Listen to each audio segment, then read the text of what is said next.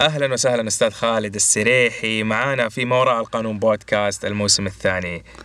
يا أهلا وسهلا. أهلا فيكم. فيك. أهلا, أهلا فيك. وسهلا.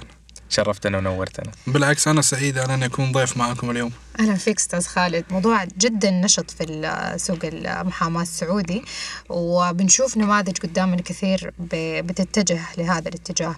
آه، الشركات المهنية زي ما عارفين هذا عنوان حلقتنا. أستاذ خالد على سبيل المثال يعني أخ نبغى نعرف آه، أستاذ خالد السريحي كيف كانت بدايته مع مهنة المحاماة؟ فين كانت الدراسة؟ آه بعد الدراسة مرحلة التدريب كيف كانت مرحلة التدريب؟ طيب ب- بداية يعني هو موضوع مهنة المحاماة كان هو شغف من البداية ما شاء الله. ويعني اخترت طريق مختصر نقدر نقول في الثانوية العامة.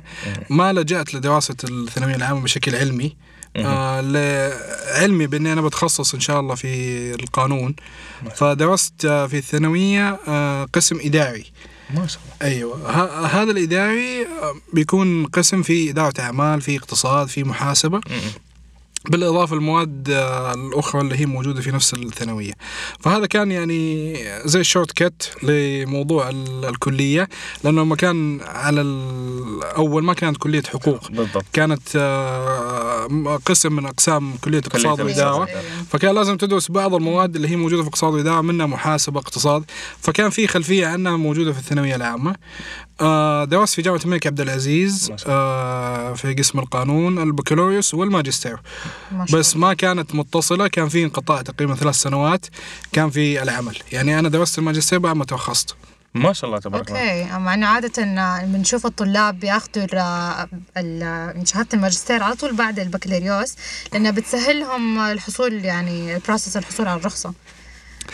تختصر المدة يعني الفرق. صح المدة صحيح. صحيح. بس آه، أنا ما كنت أصلا يعني أنتوي مسألة دراسه الماجستير يعني هي جت بظروفها أنا كنت حريص على البدء على طول في مسيرة المهنة ولذلك آه، يعني خلصت من البكالوريوس بدأت على طول تقريبا يعني كان من أسرع ال- الفقرات اللي سويتها طيب جميل طب فترة آه، التدريب كيف كان كيف كانت البداية؟ البحث عن مكتب، البحث عن محامي تتدرب عنده.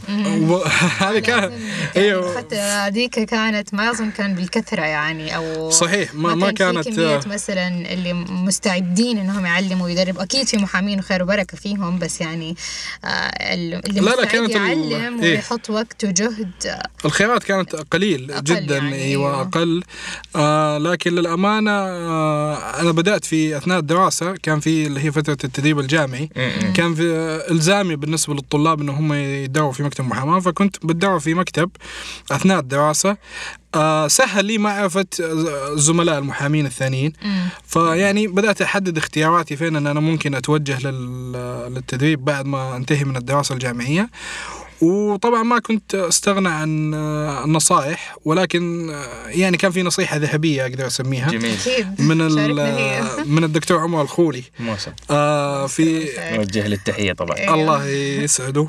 آه يعني هو كان صاحب النصيحة الذهبية في اختيار المكتب إنه كان عندي عرضين وقلت له إنه هذا العرض من المكتب الفلاني وفي مكتب ثاني بس كان العرض أقل ماديا فطبيعة ان الواحد حيبحث عن العرض المادي الاعلى فنصحني وقال لي توكل على الله ولو كان مجانا اشتغل مع الأستاذ محمد المونس ما شاء الله تمام. نوجه له التحية برضو الأستاذ محمد أكيد. المانس. المؤنس يعني سمعته سابقته ما شاء الله وهذا شيء كمان يوضح يعني أنا أتذكر إني قرأت مقولة بتقول إنه في بداية حياتك دائما لا تبحث عن. عن صحيح. العائد المادي ابحث إنك تحت تعمل تحت رئيس يعلمك يضيف لك آه، شيء كبير في مسيرتك المهنية أكيد بس كطلاب آه، بتختلف النظرة في البدايات يعني آه، لما تطلع من الجامعة وتتخرج وتبدأ تبحث عن فرصة عمل ما تبحث عن آه، العرض الأفضل أو شيء دائما بيبحثوا عن العروض المادية لسه يعني صحيح. هذه يبغى لها مستوى وعي إنه الشخص يك- يفك- يفكر ويوعى ويحط أهمية أكثر للعلم فوق المادة. صحيح. فهذه زي ما قلت بطبيعة الحال وقتها يعني الواحد حيكون بيمشي وحيختار البديهي أكثر كمان عائشة يعني آه، ما ما تقاس كمان بهذه السهولة. البعض يكون ممكن عنده ظروف فيحتاج إنه يقبل بعرض إنه على مادي أيوه صح. صحيح. فهي زي ما يقولوا تيجي بظروفها. أوكي. طيب جميل. كيف كانت فترة التدريب؟ صعبة؟ آه صعبة.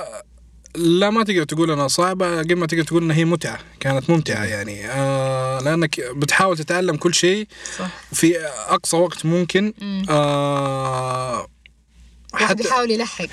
صحيح بي- بيحاول إنه هو ياخذ من هنا وياخذ من هنا حاجة وحاجة.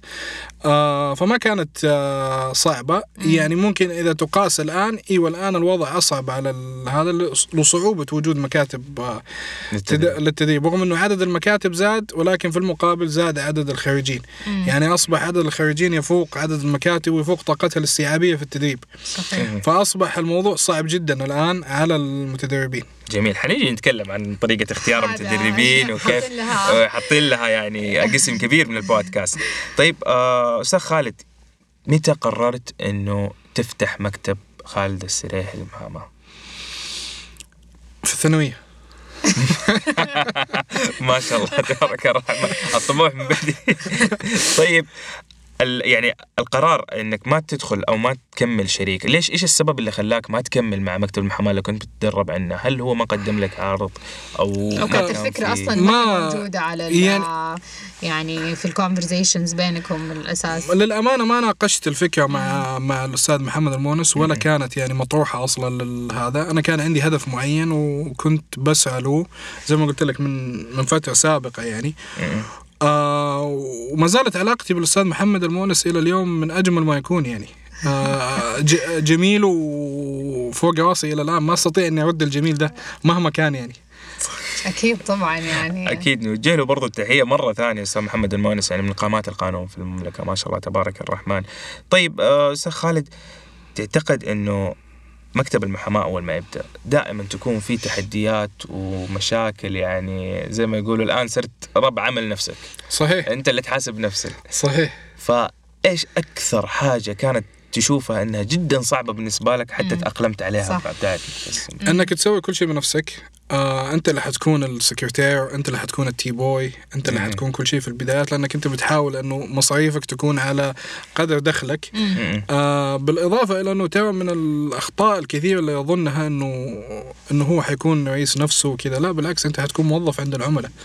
أنت حيظل بدل ما يكون عندك رئيس واحد أو بوس واحد أظن بيصبح- بيصبح تقولها بطريقة أحسن من كذا بيصبح عندك 30 40 رئيس يعني. صح. وكل واحد مود مختلف طريقة مختلفة. لازم تلبي له. رغباته وتقدم الخدمه على الشكل اللي انت تبغاه جميل. ومواعيد تسليم متداخلة مع بالضبط. بعض آه، صحيح. صح؟ وتتحمل العملاء وتقارير وطبيعة مختلفة وعميل يعني يجيك كده طيب آه، طيب لما قررنا آه وفتحت مكتبك خالد استراح للمحاماة آم، وتطور المكتب زي اللي إحنا اليوم شايفينه المكتب استراحي وأبو نجم.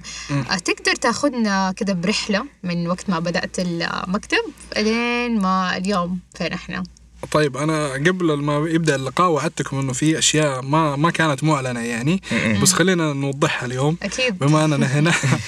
آه العلاقة بوجود الشراكه دي هذه من 2008 ما شاء مع رشا أبو نجم. ما شاء الله. آه رشا أبو نجم كانت آه طالبة ذيك الفترة وتعرفنا عليها في موضوع, ملتقى قانوني. بيننا حوار على موضوع الشراكه فوجدت فيها الشخص المناسب للشيء ذا لكن كان يعني متطلب إن هي تصبح محامية مرخصه وبعد ذلك نستطيع إن إحنا نأسس شركة مهنية. ففعلا هذا اللي صار بس أحتاج حوالي ثمانية سنوات أخرى عشان يصير. يعني لأن هي راحت أكملت دراستها بعد ما أيوة. تخرجت راحت آه، على أمريكا وأخذت الماجستير. بعدين رجعت اشتغلت في مكتب محاماة لمدة آه، تقريبا سنة. وبعدها انضمت لنا ومن بعدها تحولنا من مكتب فردي إلى شركه مهنية. ما شاء جميل، الله. ما شاء الله تبارك ممتاز. الرحمن. طيب في خبر حلو اليوم أنا وأنا جالس بتصفح لينكدين. الصراحة جدا انبسطت. آه، خبر يعني شريك جديد. صحيح. صحيح. اليوم أعلنا عن انضمام الأستاذ عبد العزيز الفريان إلى قائمة الشركاء في المكتب. آه، الأستاذ عبد العزيز معانا تقريبا من سنه ويعني و- وبضعة أشهر تقريبا. آه، هو كان مدير مكتب الرياض ما شاء هو. محامي مرخص. آه، خبرته السابقة كانت آه، في مكاتب المحاماة وفي المحاكم الإدارية. مم. كان باحث قانوني في المحكمة الإدارية في الرياض بعد ذلك توجه. إلى المحاماة وحاولنا نستقطبه العام الماضي ونجحنا الحمد لله الحمد وأصبح هو مدير مكتب الرياض والآن الحمد لله هو شريكنا ومدير مكتب الرياض ما شاء الله تبارك الرحمن طيب أستاذ خالد يعني أكيد عندكم منهجية تدريب معينة. يعني مثلا أنا لو جينا نقول عندنا مستمعين الآن من الطلاب في البودكاست دائما بتجيني استفسارات على تويتر بيقول أنصحنا في مكتب نبغى نكون يعني في مكتب نتدرب كويس بحيث نروح نفتح مكتب ثاني. فدائما أقول لهم يعني آه، التدريب الممتاز مو شرط إنك أنت تتدرب في مكتب وبعدين تروح تفتح مكتب ثاني. يعني حاول تبحث عن مكتب محاماة وشركة محاماة تتدرج فيها مهنيا حتى تصبح شريك. فالكل كان يسألني إنه كيف منهجية التدريب مم. عند شركات المحاماة المهنية؟ يعني إيش هي المقاييس اللي على أساسها الطلاب اللي إحنا نقدر الحين نوعيهم ونساعدهم إنه لما يكون عندهم اختيارات كثيرة من مكاتب المحاماة؟ ما أعرف إذا أنا بصيغ السؤال بطريقة صحيحة ولا لا.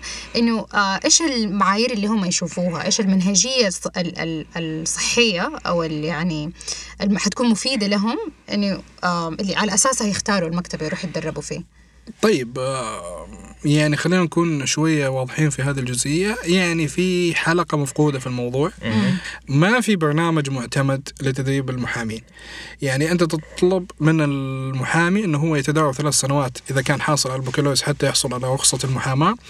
بينما لا تشترط له آه، منهجية معينة أو أي برنامج تدريبي معين فقط الحصول على أحكام والآن أضافت لها وزارة العدل ساعات التدريب. العدلي اللي هو في مركز التدريب العدلي 100 ساعة تقريبا لكن إحنا نبحث قبل ال 100 ساعة اللي هي في مركز التدريب العدلي، إيش اللي بيصير داخل مكتب المحاماة؟ هل في برنامج مثلا معد؟ طبعا يختلف مكتب من مكتب، صح. يعني في مكتب يكون عنده برنامج معد وفي صح. برنامج وفي مكتب ما بيكون عنده الشيء ذا. فللأسف يعني كان دور الوزارة المفترض أنه يكون على الأقل في مثلا دليل استرشادي أو برنامج استرشادي لتدريب المحامين بحيث أنه يسهل على المكاتب أن هي تستعين بهذا الدليل لتدريب المحامين.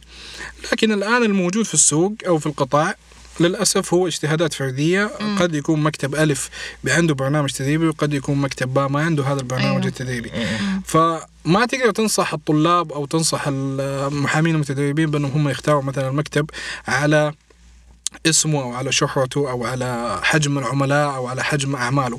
لا ممكن يكون برضه إنه مكتب كبير جدا وعنده عملاء كثير بس ما عنده برنامج تدريبي يستطيع إنه هو يقدمه للمحامين المتدربين. على عكس برضه إنه يكون في مكتب آه، متوسط الحجم أو صغير الحجم يقدم برنامج تدريب للمحاماة. فهي المسألة مختلفة وذلك زي ما قلت نرجع لأنه السبب إنه هو ما في برنامج آه، موحد أو برنامج معتمد طيب اليوم يستطيع. عندنا في مكتب اليوم عندنا في مكتب آه، خالد السريحي وأبو نجم آه السريحي وأبو نجم عشان نقول الاسم صحيح.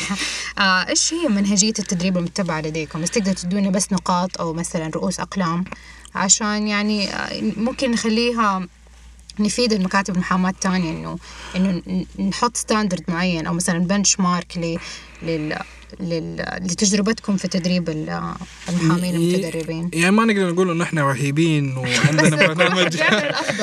تدريبي آه هذا إحنا بنحاول يعني هي تظل اجتهاداتنا. أكيد. لكن للأمانة آه المخرجات الجامعية في الفترة الأخيرة فيها إشكال كبير في قطاع ال- المحاماة.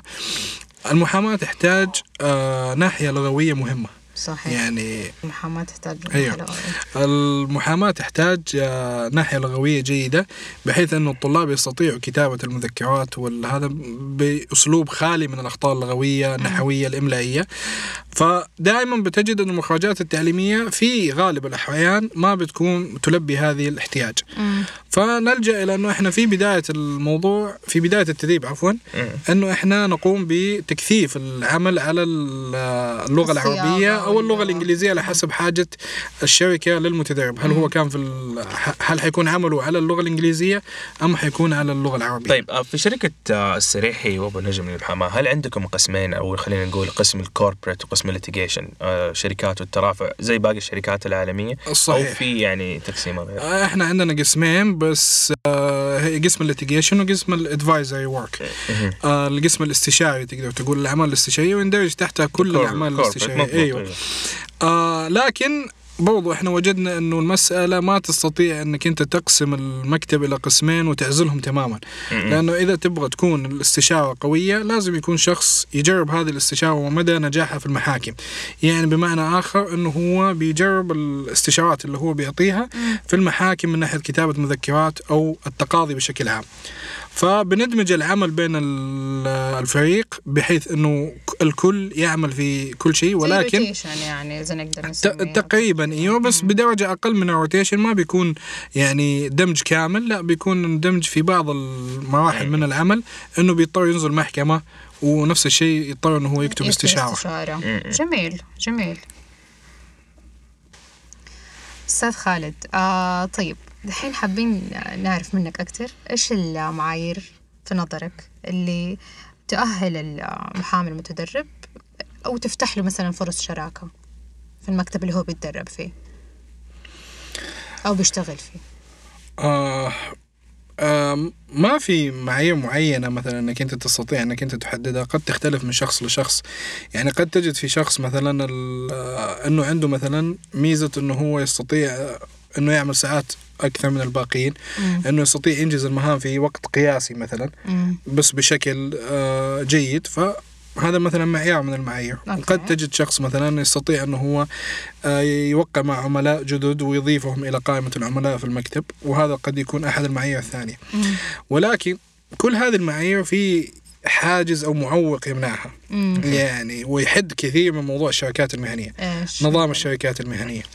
نظام الشركات المهنية هو يعني أقدر أقول أنه هو المعوق الأساسي للشركات المهنية في كافة القطاعات المهنية وليس في قطاع المحاماة فقط. مم. آه موضوع أنه النظام يعني النظام تقريبا صار عام 1402 أو 12 والله ما أو تم تعديله أعتقد في عام 1437 ما أذكر أنه طالوا أي تعديل. هو في مشروع لنظام الشركات تعديل. أيوة، تعديلات أيوه. ما صدر حتى الآن. آه نظام الشركات المهنية يقتضي أن تكون الشركة تأخذ شكل واحد من أشكال الشركات اللي يا هو مسؤولية محدودة يا تضامن. يا ما في إلا تضامنية. أوه. أوه. نظام الشركات المهنية ما له أي شكل ثاني إلا الشركة التضامنية وهذا اللي يحد كثير من فرص الشركات المهنية. بينه وبينك تخوف والله طبعاً. صحيح أكيد. صحيح. هذا ال- هذا المعوق الأساسي يعني أنك أنت ما تستطيع مثلا وضع أكثر من معيار للشراكات في المكتب لأنك أنت لازم تتأكد إنه الشريك اللي أنت راح تتخذه آه شريك لك يكون مثلا آه مؤتمن على أشياء كثيرة لأنه الآن أصبحت الشركة اللي بينكم تضامنية وليست ذات مسؤولية محدودة فأنت مسؤول أمام الغير مثلا عن كل آه ديون ديون الشركة. الشركة. في ممكن أموالك الخاصة. بالضبط ممكن يحطك في الحيط يعني شريكك. صحيح. طيب آه ما في طريقة معينة مثلا أو خلينا نقول شراكة تعاقدية أكثر من إنها شراكة رسمية في السجلات مم. يعني على سبيل. المثال عقد محاصه خلينا فعلا. آه، هذا نوع من أنواع الشراكات الموجودة آه تقريبا هو ال- يعني الأغلب في قطاع المحاماة في المملكة كثير من المكاتب بتلجأ إلى ال- شراكة المحاصة مم. اللي بيكون في شريك آه ظاهر اللي هو المؤسس وال والشريك ال- المستتر اللي هو اللي بيعمل من تحت المكتب وباسم المكتب مم. ولكن يعد شريك وبيتم مثلا قسمة الأرباح نهاية السنة المالية بطريقة أو بأخرى بينهم على حسب الاتفاق. جميل جميل. وهذا هو زي ما قلت لك إنه هذا الغالب ولكن تظل إنه ما تستطيع تعلن عن وجود الشركة لأنه ما ما- صحيح لأنه لا، أنت صحيح. تظل وت- إذا ما كانت شركة شخص واحد بس. صحيح. ما ما تقدر تسوي شركة محاماه شركة شخص واحد. أوه.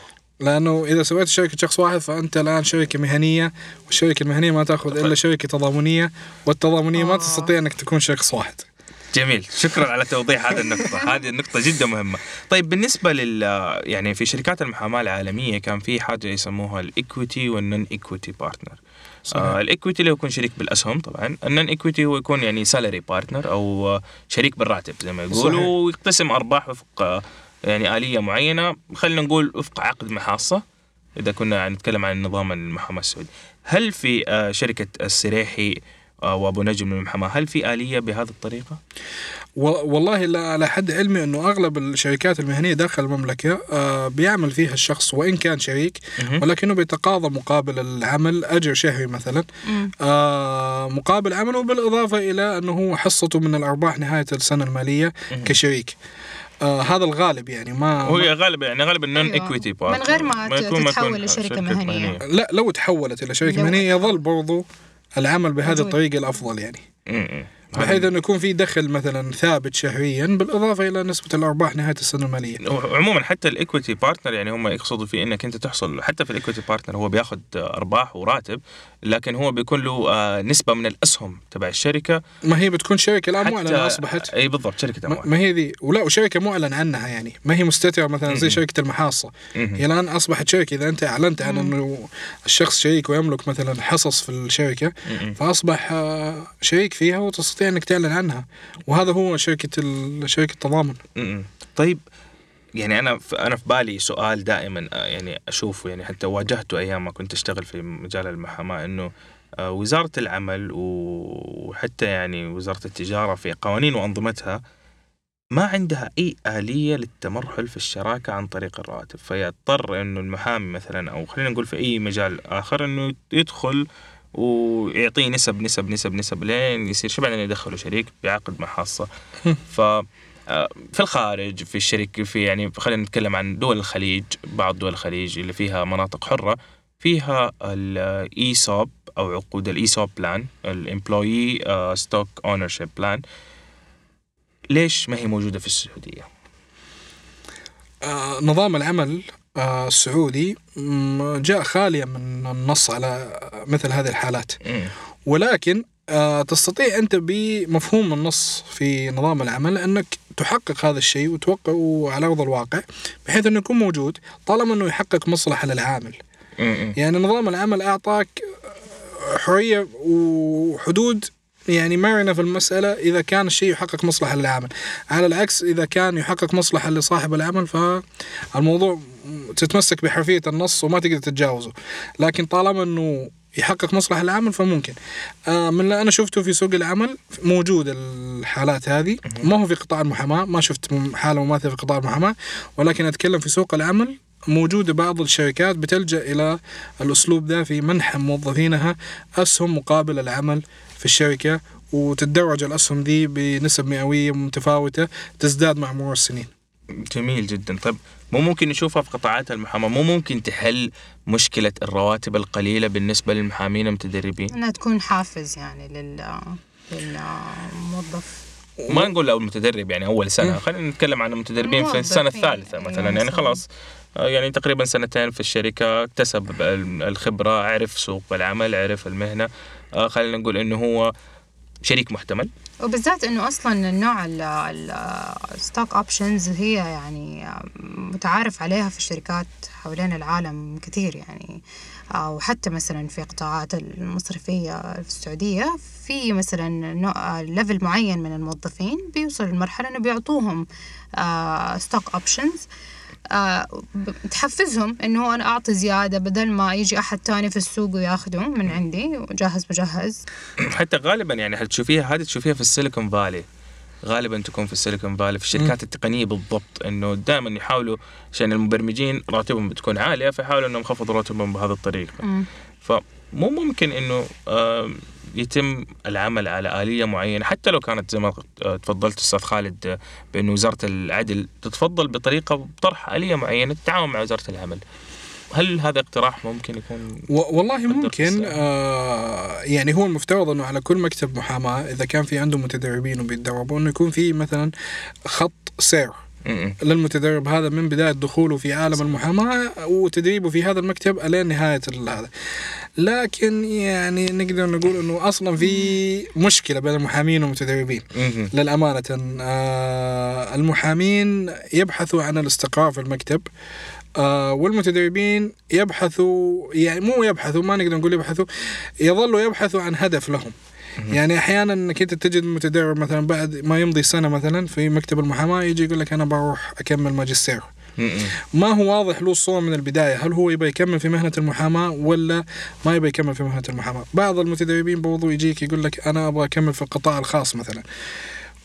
على خلاف الم- المتوقع منه مثلا. إنه هو مثلا يجيك وتكتشف إنه أثناء فترة التدريب هو قيد مقدم على بعثة أو شيء وما يبلغ صاحب المكتب فيها ولا يبلغه ولا يقول له شيء فجأة جاته البعثة كل شيء يقوم يقول لك أنا ماشي.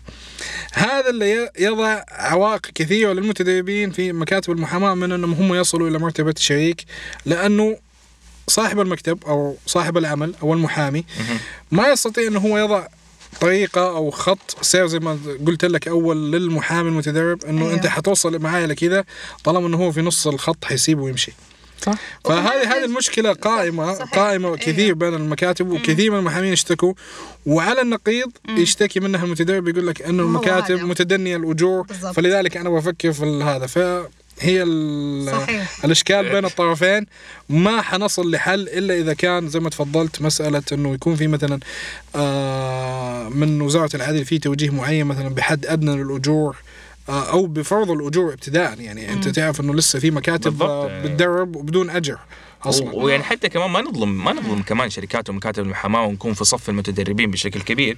يعني في بعض المتدربين ونسبة كبيرة منهم بكل صراحة هم غير مؤهلين أساسا لسوق العمل. يعني هو غير مستعد يعني إنه يحصل مكتب زي ما يقولوا المكتب متكرم عليه إنه بيتدرب. بيدرب أساسا هو ما عنده الحد الأدنى من إيه، بس هو المؤهلات حيوصل له أصلا. الحد الأدنى؟ يعني الدراسة مهما كان حتعطي له قد ما يقدر. في عندك لسه أنت جانب إجرائي ثاني يعني جانب آه، غير طبعا إجرائي جانب التعامل مع العملاء جانب آه، معرفة الإجراءات الحقيقية مثلا في المحاكم والجهات الحكومية كيف بتمشي. فأنا أحس يعني من رأيي إنه هي تتطلب من الاثنين. لازم لازم جهد يتقدم من الطرفين يعني.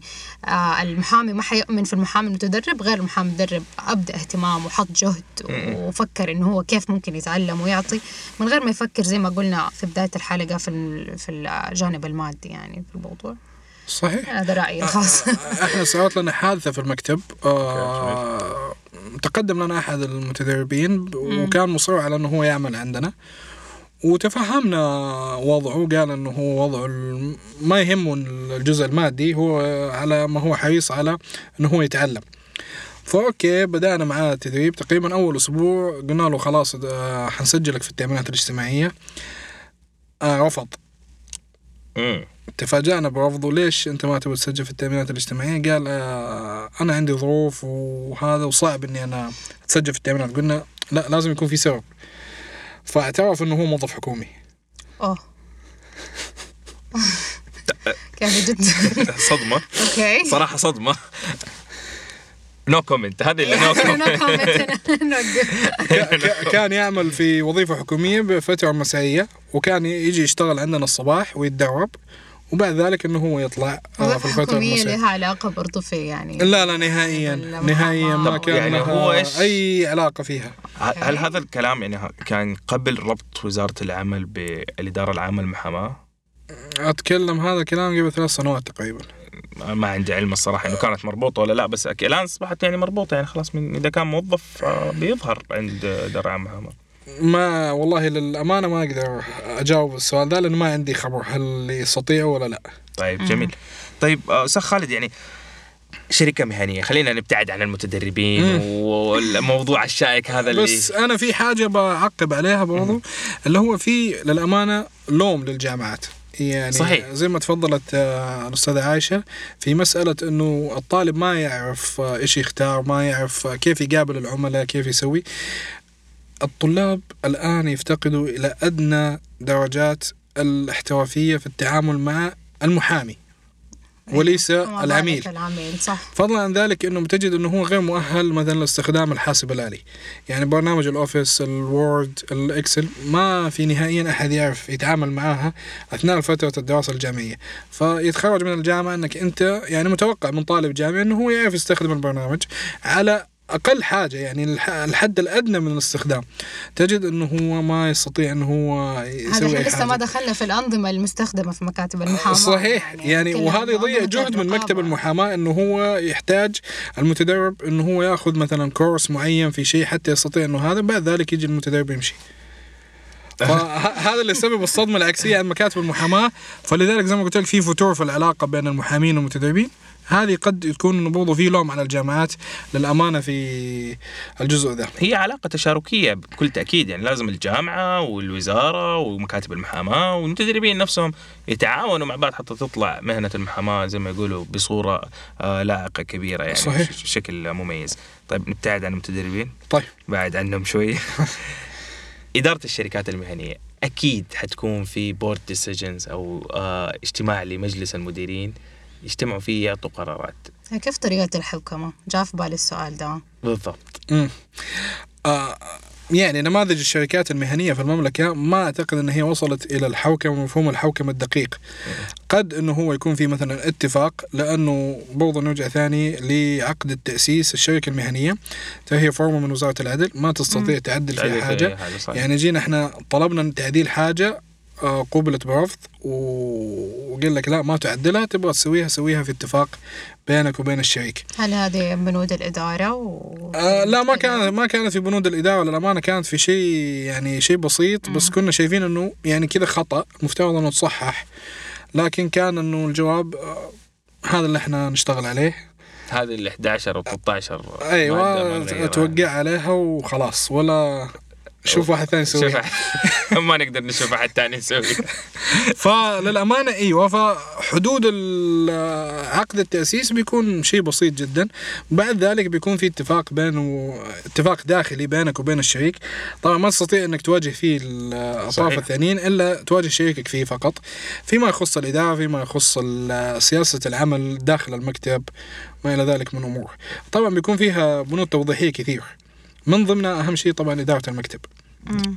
جميل جايك على سؤال أيوه لسه. يعني أيوه ده بالضبط واحدة من الأسئلة اللي جات في بالي لما كنا بنتكلم عن الشركات المهنيه هي نوعا ما شركات هي شركات تضامنية مو نوعا صحيح. ما هي شركات تضامنية صحيح. وذكرت قبل يعني قبل كده قلت إنه لما تختار الشريك لازم تكون جدا حذر لأنه في النهاية أنت يعني صحيح. متضامن صحيح فهل بند الإدارة أو طريقة إدارة العمل ممكن تحد من هذا الموضوع؟ على موضوع اختيار الشريك انت لما تختار الشريك مو فقط تختاره وأنت تكون يعني آه تكون حذر في اختيارك برضه لازم تختار الشخص اللي يكمل جزء ما هو موجود عندك. صحيح. يعني ما يكون المفترض إنه تجيب آه، شريك لك يكون تقريبا في نفس. المستوى أو هذا لأنه ما حيكون في نفع للشراكة. صحيح. وللأسف إنه تكون في شراكات مماثلة بهذه الطريقة تنتهي ل- لفض الشراكة بعد فترة زمنية والحالات كثيرة أمامنا. لكن طالما كان الشريك مثلا التوافقي وتكاملي معك آه بيسهل كثير من عملية مسألة إدارة الشركة. آه بيكون في اتفاق مثلا على أسلوب الإدارة من البداية وبيطبق على أرض الواقع. جميل جميل جدا. طيب سوق المحاماة العالمي. طبعا مختلف جدا عن سوق المحاماة السعودي يعني أكيد. ما نبغى نقول سنين ضوئية لكن ب- بمسافة كبيرة جدا. أسواق المحاماة العالمية عندها شركات المحاماة والشركات المهنية في المحاماة يعني الموضوع يصل إلى 200 شريك. صحيح. 150 شريك أحيانا عدد من الشركاء كبير جدا. هل ممكن الشركات المهنية في المملكة توصل لهذا العدد؟ في ظل التركيبة الاجتماعية طبعا أنت عارف ويعني حب الظهور عند بعض ال- المحامين. فهل ممكن يعني والله أنا كنت في حديث مع أحد الزملاء الأسبوع الماضي تحديدا حول نظام الشركات المهنية المشروع اللي هو الحالي التعديلات اللي قد. إنه يصبح إن شاء الله هي حتكون من أحد الأشكال شركة المساهمة المغلقة. بالضبط جميل فكان في الحوار إنه أنا وجهة نظري إنه لن يكون وجود للشركات الأجنبية مماثل للشركات الأجنبية بوجود 200 شريك أو شيء. التركيبه الاجتماعيه زي ما أنت تفضلت هذه أحد العوائق برضه إلى مسألة إنه يكون فيها آه في شركة فيها 200 شريك ويكونوا مت- متفقين. يعني قد يكون في شركة فيها 200 لكن هل إنهم يكونوا على اتفاق؟ أكيد لا طبعا. أنا ما أتوقع. آه، تبدأ من مرحلة الاسم. اسم الشركة إيش حيكون؟ هذه أبسط حاجة. نحط اسم مين على الله. بالضبط.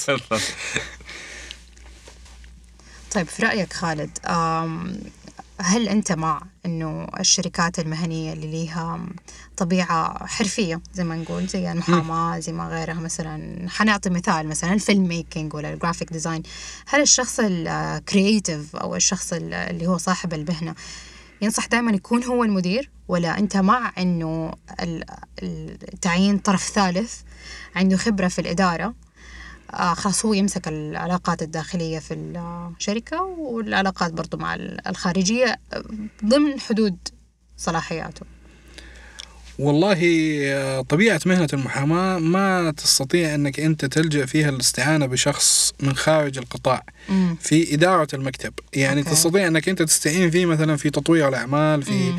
آه، أمور أخرى لكن إدارة المكتب ومثلا تحديد آه، العملاء اختيار العملاء مقابلة العملاء التواصل داخلي صعب جدا يكون من شخص ما هو من نفس القطاع لأنه هذا راح يسبب إشكال كبير اولا مم. لدى العملاء ولدى فريق العمل مم.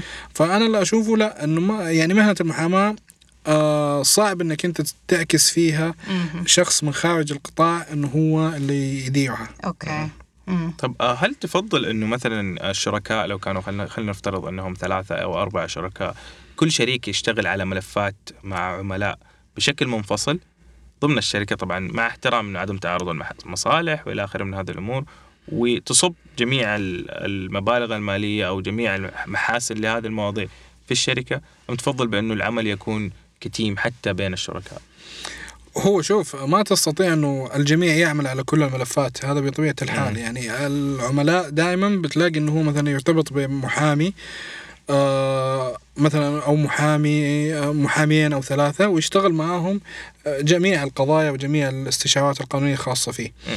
آه لكن إنه يكون مثلا شخص يعمل منفرد آه طيب هو هل حيستطيع إنه هو يقدم كل الخدمات للعميل؟ ما حيستطيع بطبيعة الحال. حيستطيع حيلجأ للزملاء في المكتب لذلك. تجد إنه من الأفضل إنه هو الجميع يعمل على العميل في قضايا العميل في ملفات العميل سواء كانت استشارات أو كانت قضايا. أتذكر قرأت ورقة بحثية يعني كانت بتحاول آه، تعطي أكبر أو أفضل صيغة لمكاتب المحاماة كبيرة طبعا كان هي ورقة من جامعة عالمية بتقول لك إنه الأفضل إنه يكون كل شريك تحته تيم والتيم هذا بيشتغل ليصب في مصلحة ال- الشركة بشكل كبير. طبعا أنا ما أعتقد أنه هذا الشيء آه، صحيح خصوصا في مجتمعنا السعودي. آه، الموضوع حيكون آه، تنافسي. آه، يعني حتى لو تلاحظ بعض الشركات المهنية اللي عندنا في المحاماة فروع تتنافس. هي فرع جدة وفرع الرياض تلاقيهم داخلين معركة وهم أصلا مع بعض المفروض. يكون. صحيح. يعني آه، التنافس آه، إذا ما كان لصالح المكتب قد يأثر سلبا على الأداء المهني بشكل عام. يعني إذا كان كل واحد يتنافس لأجل إثبات آه، قوته أو إثبات وجوده في المنشأة هذا راح ي- يأتي بنتائج سلبية ما حيكون شيء طيب للمكتب نفسه. فلذلك الأفضل أنه يكون العمل تكاملي زي ما قلنا بين جميع أعضاء الفريق. ولو وليس من العيب أنه يكون مثلا في أحد المحامين مختص بالعميل الفلاني ولكن ليس حكرا عليه. يعني مم. يستطيع أنه هو قد يشارك بعض الملفات الخاصة بالعميل مع الزملاء الآخرين. يعني على الأقل هذه فلسفتي في المسألة. جميل. قد تكون صوابه وقد تكون خطأ. بالعكس هي فلسفة إدارة وهذا الشيء يعني يوضح أنه في منهجية معينة ومتبعة في الشركة. هذا شيء جميل. طيب أستاذ خالد بالنسبة لنسب ال- العملاء آه طبعا أكيد المحامي المتدرب أو آه المحامي المرخص أو الشريك تختلف نسبته من حصة أنه لو جاب عميل هل في نسبة له معينة وهل تختلف ولا كل ال... كل موظفين الشركة لهم نفس النسبة؟ لا والله بالنسبة لنا إحنا داخل المكتب نسبة ثابتة للجميع. آه، ايا كان المنصب الوظيفي آه، نسبة ثابتة بنتعامل فيها مع الجميع جميل. ومعلنه للجميع يعني ما هي مم. مسألة. جميل. طب هل النسبة هذه يعني في اختلاف دائما أسمع من الزملاء يعني في مجال المهنة يقول لك آه، أنا جبت العميل لكن أخذت نسبة من أول عمل. ما ما أخذت نسبة من العمل الثاني ولا أخذت نسبة مثلا من تجديد العقد لو كان عقد سنوي. مم. من وجهة نظرك طبعا إحنا ما بنقول إيش صح وإيش غلط آه بس من وجهة نظرك تعتقد إنه هو المفترض إنه يأخذ نسبة من أول عمل ولا على كل عمل جديد يأخذ منه نسبة طالما هو العميل جابه. والله هذه فيها كلام كثير المسألة. آه ما فيها رأي متفق لكن الرأي السائد أنه هو من أول عمل. لأنه بيقول لك أنه أنت جبت العميل أخذت النسبة استمرار العميل هذا جهدي أنا. ما هو آه، جهدك أنت. فيعني وتظل في بعض المكاتب تستمر النسبة وفي بعض المكاتب بيقول لك لا أنت جبته أول مرة خلاص. لأنه نفترض أنك أنت غادرت المكتب مثلا. هل حستمر أدفع النسبة؟ صح. لك. ف يعني, يعني بين وبين ما هي ما فيها وضوح. ما فيها وضوح. و- وتختلف من شخص لشخص. طيب جميل. طيب نتكلم على المدة اللي يعني هل في مدة نظامية ولا مدة يعني متعارف عليها للمحامي إنه يصبح شريك؟ ولا هي المدة ما هي مقياس اليوم؟ المدة ما هي مقياس. آه يعني زي ما تفضلنا في بداية اللقاء وقلنا إنه مثلا عبد العزيز زميلنا عبد العزيز في الرياض آه، أحتاج سنة وشهرين تقريبا إنه يكون. شريك. امم يعتبر ف- إنجاز كبير طبعا. جدا. ما هي يعتمد على قلنا معايير كثيرة مو ما أعتقد من ضمنها معيار الزمن. مم. يعني لأنه صعب إنك أنت مثلا تقيس معيار الزمن وتضع هو أحد المعايير لأنه حيكون في حكمك آه، يعني قد يكون أحيانا حكمك متسارع واحيانا يكون حكمك متأخر. صحيح. إنك أنت. تضم إيه، الشريك. صحيح. فلا لا يكون معيار الزمن هو أحد المعايير اللي تعتمد فيها في اختيار الشريك. جميل جميل جدا. هذه هذه حاجة نصيحة جدا مهمة ترى لل- اللي حاب يكون في شركة مهنية. أيوه. يعني لو تلاحظي عايشة حتى في ومستمعينا جميع الشركات العالمية يعني أقل شريك يحتاج سبع سنين. هذا يعني اللي يسموه المقطع يعني- السمكة وديلها يحتاج سبع سنين عشان يصير دوبه salary partner يصير شريك أيوه. بالراتب. بس آه، يعني المكاتب الأجنبية وضعها مختلف تماما. ليش؟ لأنه لا بغض النظر عمر المكتب كم؟ صحيح. صحيح. يعني أنت صحيح، تقدر تقول صح. الشركة مثلا عمرها 200 سنة. صح. طبيعة الحال إنه ما حيكونش في شريك في سنة ونص ولا سنتين. صح. طبيعي يحتاج وقت زمني. حتى إنه هو يصل إلى آه، عمر الشركة لكن لما يكون في شركة مثلا عمرها 10 سنوات ولا 20 سنة 50 سنة كم يحتاج الشريك فيها إنه هو الشخص إنه يصبح فيها شريك؟ صح. ما أعتقد إنه يحتاج فترة طويلة لأنه ما زال الشركة عمرها هذا أوكي إحنا عندنا في المملكة يعتبر 50 سنة ما أظن في شركة مهنية. موجودة لها 50 سنة. يعني نفترض إنه مثلا 30 سنة أعتقد في موجود 30 موجود. سنة. يعني إذا كان سنتين ثلاثة كويس. جميل. طيب عندي سؤال آه، يعني جاء خطر لي السؤال هذا بسبب الكلام أو الحوار هذا اللي بين طيب إذا كنا إحنا كشركة مهنية فقط محامين. ليش آه ما يكون في شركاء؟ طبعا أنا عارف إنه النظام الآن ما يسمح. ليش مستقبلا ما يكون ممكن يكونوا في شركاء من آه قطاعات قانونية مختلفة؟ يشترط إنهم يكونوا قانونيين لكن من قطاعات آه قانونيه مختلفه فلنفترض أعضاء هيئة التدريس أو خلينا نقول قانونيين يعملون في القطاع البحثي. غير قطاع المحاماة. مم. هل ممكن إنه يكونوا شركاء أو تعتقد إنه المهنة أو الشراكة يجب أن تكون فقط بين صح. المحامين؟ أيوه. سؤال جيد عبد الرحمن آه هو هو نظام مشروع نظام الشركات المهنية أتاح للشركات المهنية هي تدخل شخص ما هو مهني. آه بس ما تزيد حصته عن 30% هذا كان في المشروع. وهذا واجه يعني كثير استهجان ورفض من كثير من المحامين إنه ليش؟